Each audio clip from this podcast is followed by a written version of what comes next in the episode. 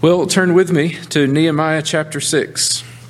Nehemiah chapter 6. We're just about halfway there, uh, but the pace quickens uh, as we near the end.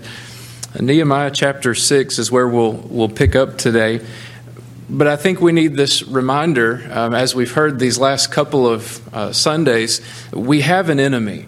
As the church, we have an enemy, and any church, any people of God who will um, make any progress for the kingdom of God and move forward to carry the gospel to the world is going to face opposition. We have an enemy, and one of his main traits, one of his chief characteristics, is that he is a liar. Uh, John 8:44 Jesus told the Pharisees, He said, You are of your father, the devil, and the desires of your father you want to do. He was a murderer from the beginning and does not stand in the truth because there is no truth in him. When he speaks a lie, he speaks from his own resources, for he is a liar and the father of it. So Satan, as according to Jesus, is known as the father of lies. He's been lying ever since the beginning, as Jesus said there. You'll remember in Genesis chapter 3 that the serpent was more cunning, more crafty than any beast of the field which the Lord God had made. And he came to the woman, Eve, there in the garden, and he said, Has God said? So he's calling God's word into question. Has God indeed said, You shall not eat of every tree of the garden? Now, God had only given one command, so surely Eve hadn't forgotten what God had said. Uh, but she replied, She said, We may eat of the fruit of the trees of the garden, and, but the fruit of the tree which is in the midst of the garden, God has said, You shall not eat it, you shall not touch it, lest you die. And God had indeed said that in the day that you eat of that fruit, you shall surely die. But what does Satan come right back and say? The serpent said to the woman, You will not surely die. Now, that's a simple statement, but it stands in direct contrast to what God has said. They, they can't both be true. She has to choose to believe one and to refuse the other. God has said, if you eat of it, you will surely die. Satan comes and says, You will not die. And so she was deceived. He said, For God knows that in the days you eat of the fruit, your eyes will be opened and you'll be like God, knowing good and evil. He says, God just wants to keep all the power and all the knowledge to himself. And if he knows if you eat of that, you're going to be like him. So he's been lying ever since the very beginning. And he still lies today, even in the context of the church. Second Corinthians, Paul said this. He said, he was speaking of false prophets, false apostles, deceitful workers, transforming themselves into apostles of Christ, making themselves look like they are true um, preachers of Jesus Christ. And Paul says, no wonder, for Satan himself transforms himself into an angel of light.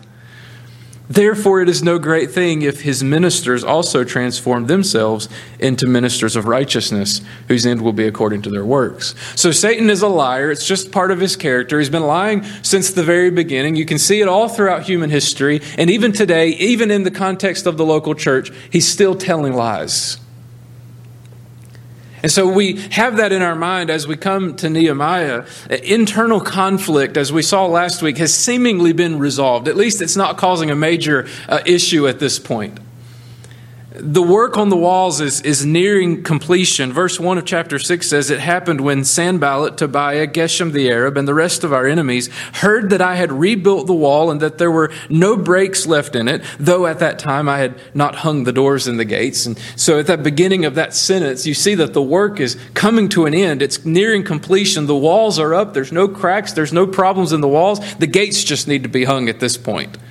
I mean, this is celebrating time for the people of God. But opposition intensifies with deception after deception after deception. We see it here in chapter 6 lie after lie after lie. And so, if Satan comes along to attack the church and, and brings opposition to the work we're doing here from the outside, and that doesn't deter us, he'll start working from within, have his agents within the church within the congregation to try to, to stir up strife and to cause problems. And, and if we respond rightly to that, we, we might say, oh, great, we've defeated Satan. He's gone. He won't bother us anymore. But he just turns up the heat. So, as we want to progress and we want to follow Jesus and we want to do all that God has called us to do, I want to let you know it's never going to get easy. Now, there'll be seasons, of course, where it seems like things go right along, I hope, and there's no problems for a little while, but always there's going to be that threat of attack. And there's always going to be lies that Satan will be throwing at the church to try to get us off track.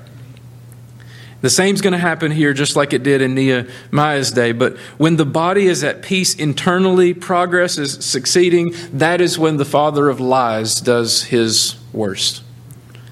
So, what kind of lies should we watch out for? There are some kinds of lies that I see here in Nehemiah 6, and I think they apply even to us today. And the first is this lies that would stop the work of God. Lies that would stop the work of God. You look there in verse 2, after the work is, is uh, nearing its completion, verse 2 says that Sanballat and Geshem sent to me, saying, Come, let us meet together among the villages in the plain of Ono but they sought to do me harm. And so I sent messengers to them saying, I'm doing a great work so that I cannot come down. Why should the work cease while I leave it and go down to you? But they sent me this message four times, and I answered them in the same manner. Now they see that the walls are coming up, that progress is being made, and Sanballat and Geshem and Tobiah and these guys, they, they send a letter to make it sort of look like they just want to talk. You know, Things are going well for you. Let's just get together and see if we can be friends. That's what it looked like on the surface. Now, Nehemiah clues us in. He says, They just wanted to do me harm, they were just trying to pull me away. And you get that first letter that says that. I can imagine that first time after all the experience he's had with these men, it was probably really easy to say, No, guys, forget it. After all we've been through, really, you're going you're gonna want me to come visit you in the, the plain uh, or the village of Ono. But then the second letter comes. And maybe he rolls his eyes. God, really? They sent another letter? They're, they want, they're asking me to come again? The third letter comes. And somebody says, you know, Nehemiah, really, they, they might just want to talk. Maybe they just want to talk peace.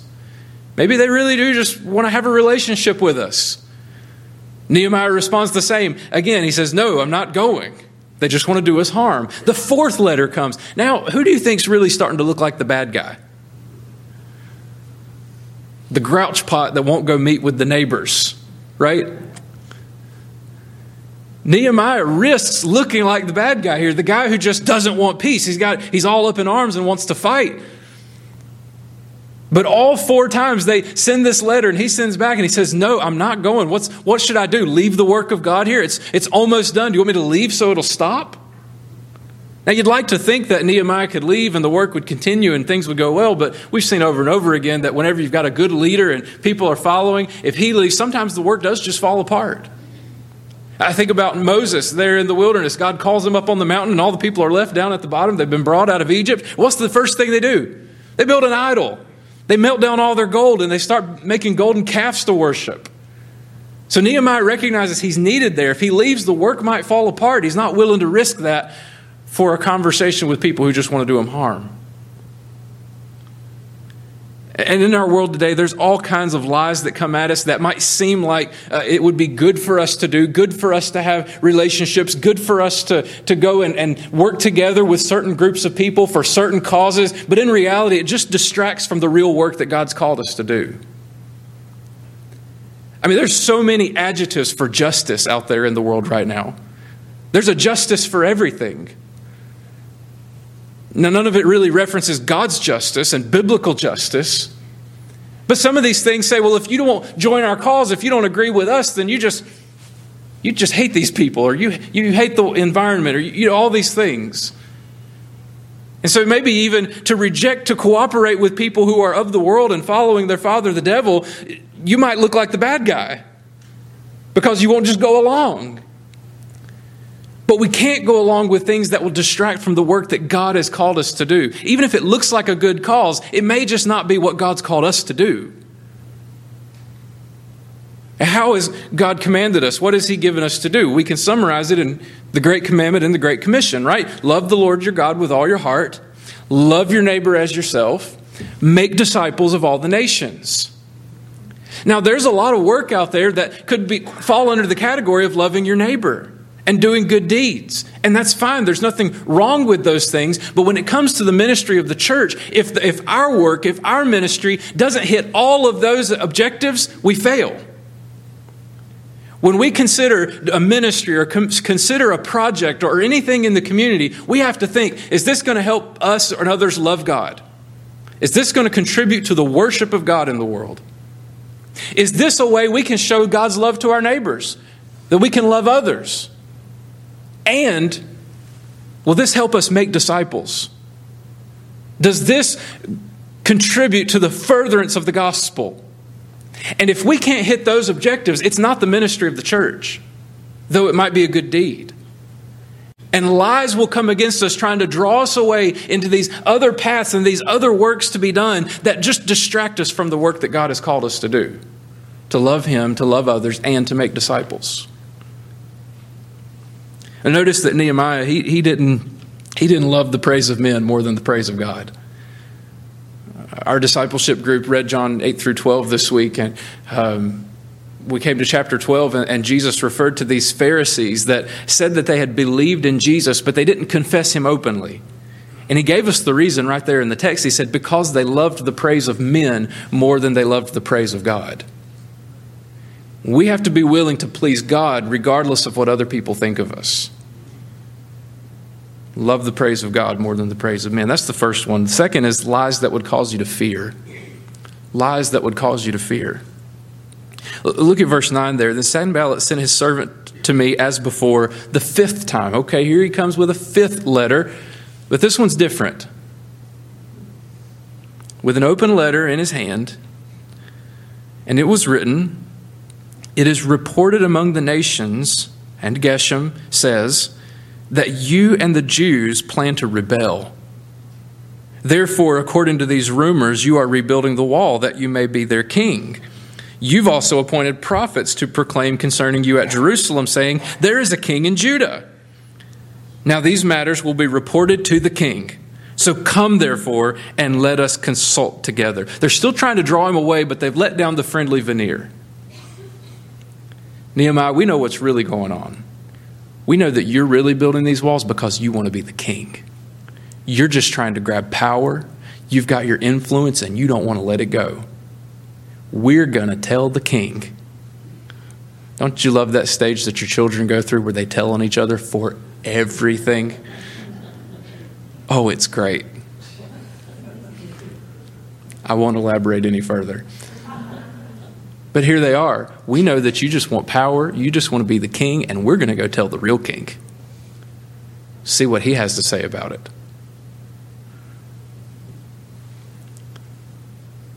Verse 8 says, Then I sent to him, saying, No such things as you say are being done, but you invent them in your own heart.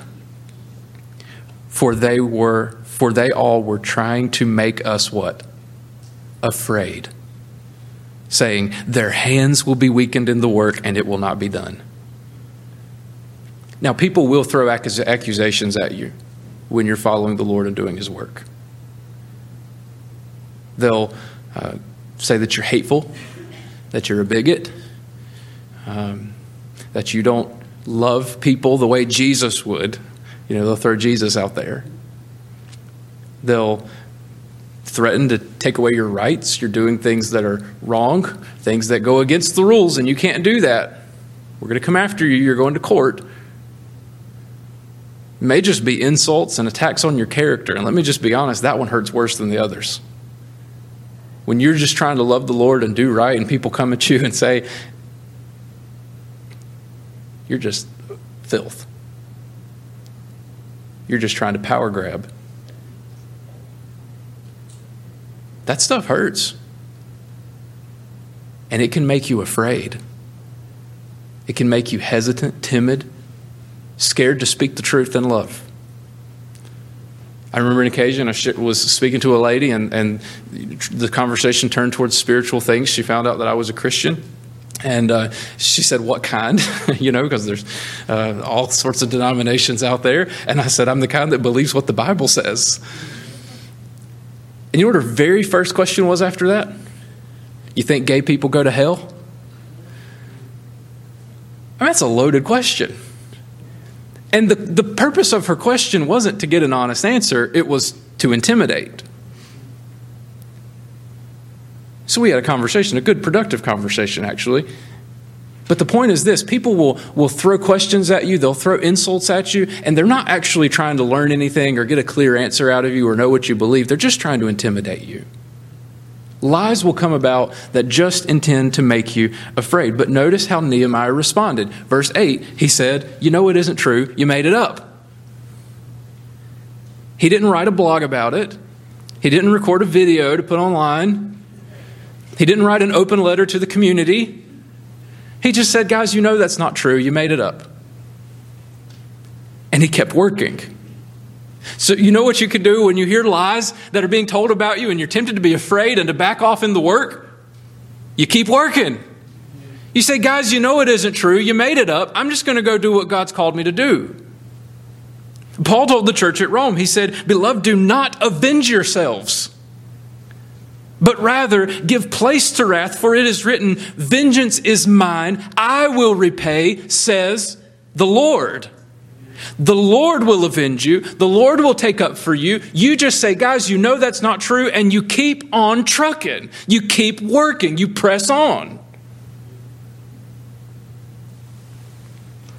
That's how he responded to his accusers. But how did he respond to God? Because I can imagine, even though he knows what's right, he knows he shouldn't retaliate, he shouldn't threaten back, he shouldn't throw insults at them, he needs to just keep on working, but it still hurts. It can still make you afraid. And so he says there in verse 9, he says, They all were trying to make us afraid, saying, Their hands will be weakened in the work, and it will not be done. Now, therefore, he says, Oh God, he prays, Oh God, strengthen my hands.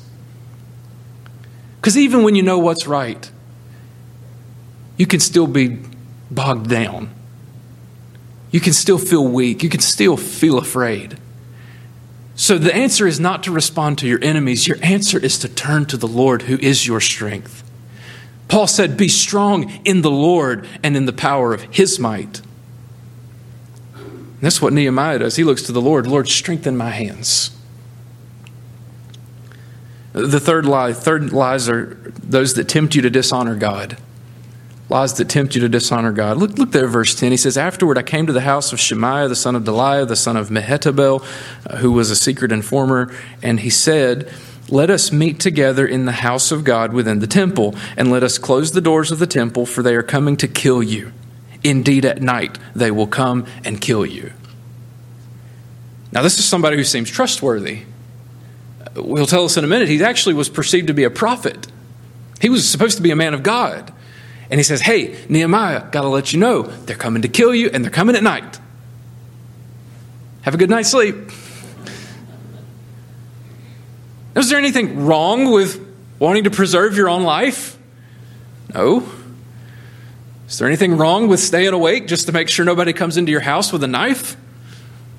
No.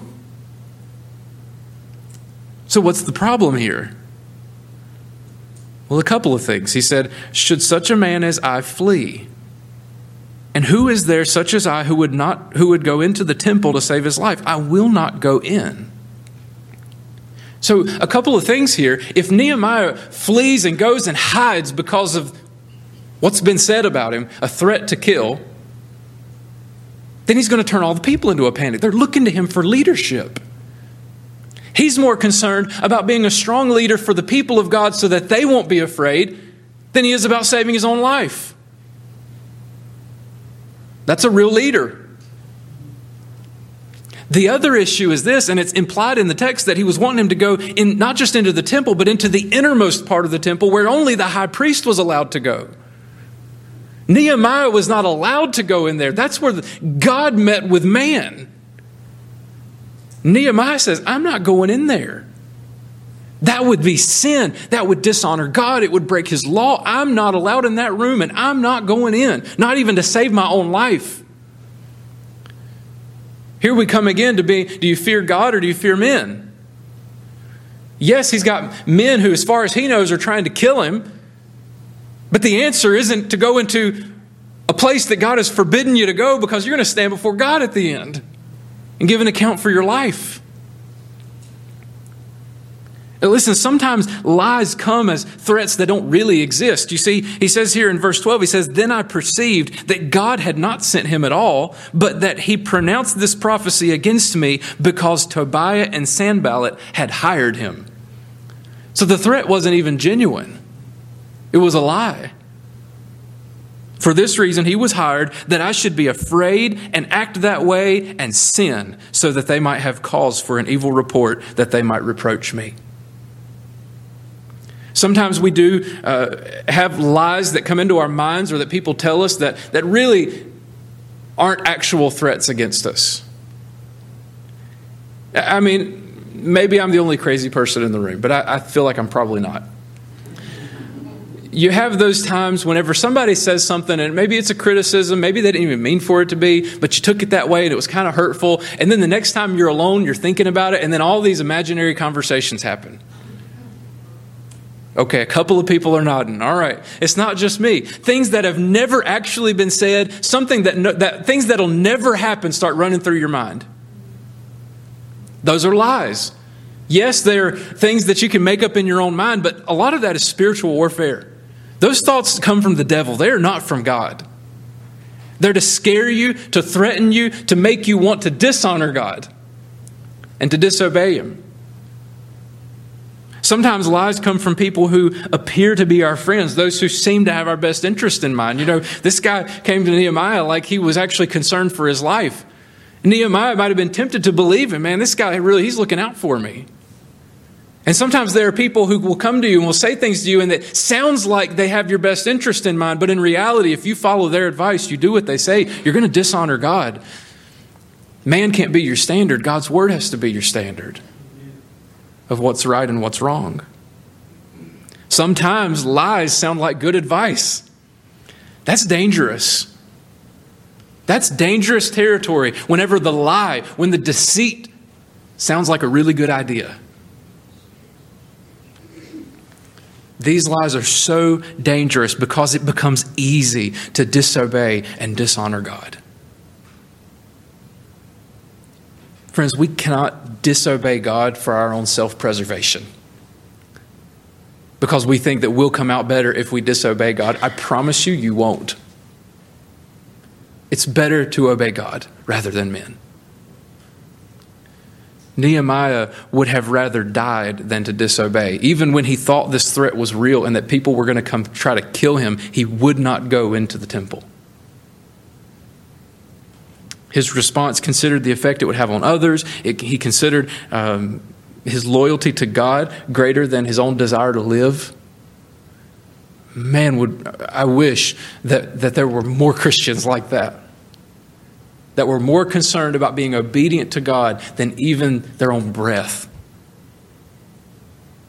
May God bring me and all of us to that point where we're that concerned for what He wants rather than what we think is for our own good. And his response here in verse 14, he just places his enemies in God's hands. He says, My God, remember Tobiah and Sanballat. According to their works, and the prophetess Noadiah and the rest of the prophets who would have made me afraid. The solution isn't to retaliate, it isn't to throw rocks, it isn't to hurl insults, it's to give them into the hands of God. God, you know my enemies. You know those who are against me. You know those who would hinder your work. And so, Lord, I'm just going to give them into your hands. I'm going to be faithful in the things you want me to do. You take care of all the obstacles. You take care of those who would stand against us. Oh man, that would bring so much peace to so many churches. Just give the enemies, just give the obstacles into God's hands. Uh, those are the, the three sets of lies, but there's some more here in this chapter I don't want us to miss. Verse 15 there. Listen, this would be so easy to miss in this big narrative, this one little verse. So the wall was finished on the 25th day of Elul in 52 days. These guys that keep working on bridges in Pilot Mountain could learn something, or building houses, right? Uh, the Whitakers here, yeah. They could learn something. These guys, thousands of years ago, with their tools, not nearly advanced as our own, built a wall and hung its gates in 52 days. Praise God for it. God accomplished the work that He sent them to do. And look at verse 16. He says, It happened when all our enemies heard of it, all the nations around us saw these things. They were very disheartened in their own eyes, for they perceived that this work was done by Nehemiah's great leadership, by the hard work of the people of God. No, he says, they perceived that this work was done by our God when God does a work in the face of opposition, when everything else comes against us, He will bring that work to completion, and He will be the only one who will be able to get credit for it. If you look at a work that's done in a church and you say, man, those folks are onto something, that pastor, he gets it, man, those Sunday school teachers and discipleship group leaders, those deacons, let me tell you, if that's your response, might not have been of God. I want the Lord to do the kind of work here that none of us can say, oh, yeah, we did that. I want the Lord to do the kind of work here in this church and in this community and our county as a whole where people look, people who don't even know God, people who hate God will look and see that that work was done by their God. There's no other explanation for it but that God has done this. Listen, the, the, the, point is this despite all of Satan's lies, despite all of his opposition, God's work will succeed. God's work will succeed. The completion of the wall didn't mean that all of Nehemiah's problems came to an end, okay? Verse 17 through 19 there tells us about people who were loyal to Tobiah and they were sending letters back and forth, and the things that Nehemiah said, they were sending it to him, and he was sending letters back just to make Nehemiah afraid. Even after the work is done, there's still people on the inside who are connected to people on the outside. There are people who were physically were within the walls of God's people.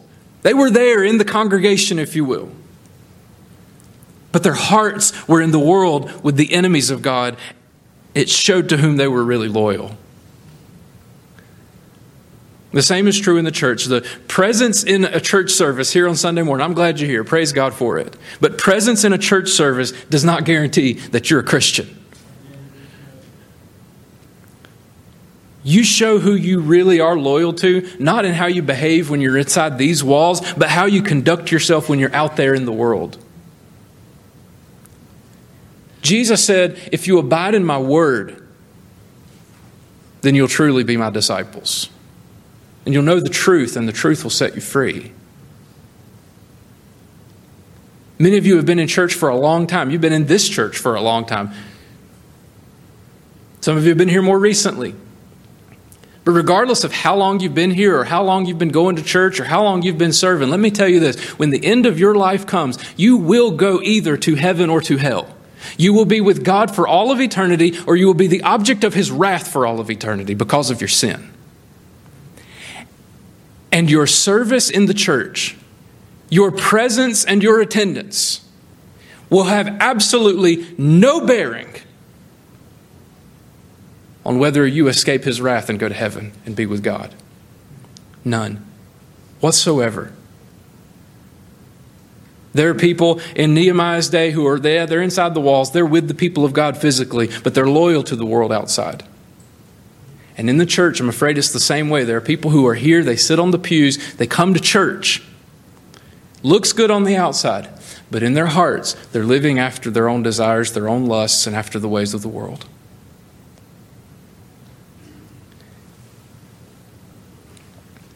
But despite all of that, God's work will succeed. God will accomplish His work Christians, don't miss this truth. Despite all of Satan's lies and all of his opposition, God's work will succeed. There is opposition on every side, sometimes even inside. But rest assured that, as Paul told the Philippians, he who has begun a good work in you will complete it. Jesus will build his church. And if you happen to be one of those who Maybe you're in the church physically, but you've not been born again, you're not part of the family of God, Jesus still died for you. Jesus still loves you. There is still an offer of forgiveness and salvation for you. You're not trusting in what you've done for the church. You're not trusting in your attendance. You're not trusting in how good you might have been or think you have been.